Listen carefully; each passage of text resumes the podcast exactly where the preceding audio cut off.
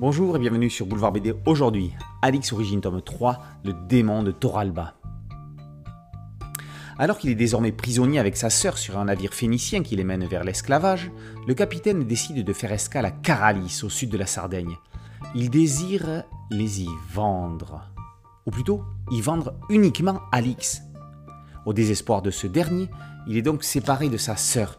Mais comment la protéger dans ce cas, notamment des marraines du bateau? Vendu au noble Calenus, son sort semblerait néanmoins moins pire qu'il ne pourrait le craindre. Pourtant, il décide de s'échapper immédiatement pour sauver Alexia.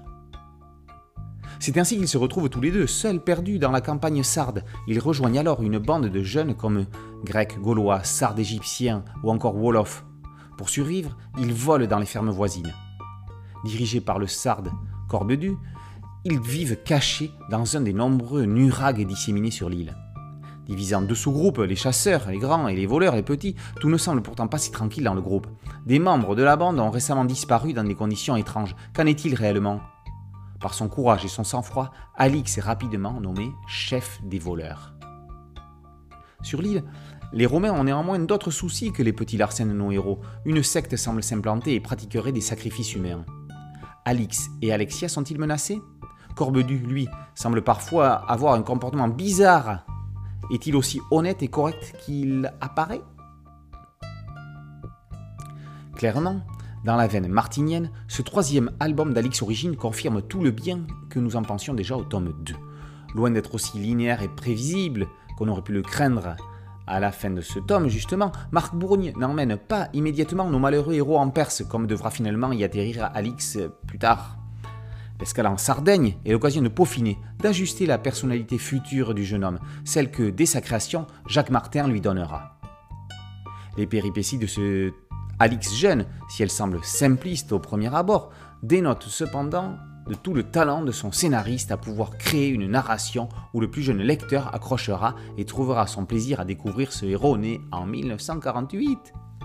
Quant au lecteur plus aguerri à l'univers Martin, il y retrouvera le même goût de l'aventure, du courage et des bons sentiments qui lui ont fait aimer ce héros dans ses premières aventures initiales. Le changement de dessinateur avec l'arrivée au crayon d'Olivier Wenberg se fait en douceur, et c'est tant mieux. Aimant s'attaquer à des styles différents, Olivier se coule sans problème dans les traits initiés par Laurent Libessard dans les deux premiers tomes. Après s'être retrouvé dans les collections des reportages de Lefranc et des voyages de Gênes, le voici en charge d'une série martinienne, fort éloignée du trait martinien réaliste de son père spirituel. Mais qui s'en plaindra? Certainement pas le jeune public, cible première de ce Alix Origine.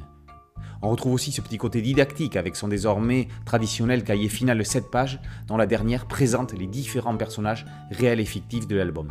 Pratique, instructif et à la portée de tous. Ce troisième tome justifie largement l'attente du quatrième qui devrait se dérouler en Égypte. Y rencontrerions-nous un Enoch jeune également? Wait and see.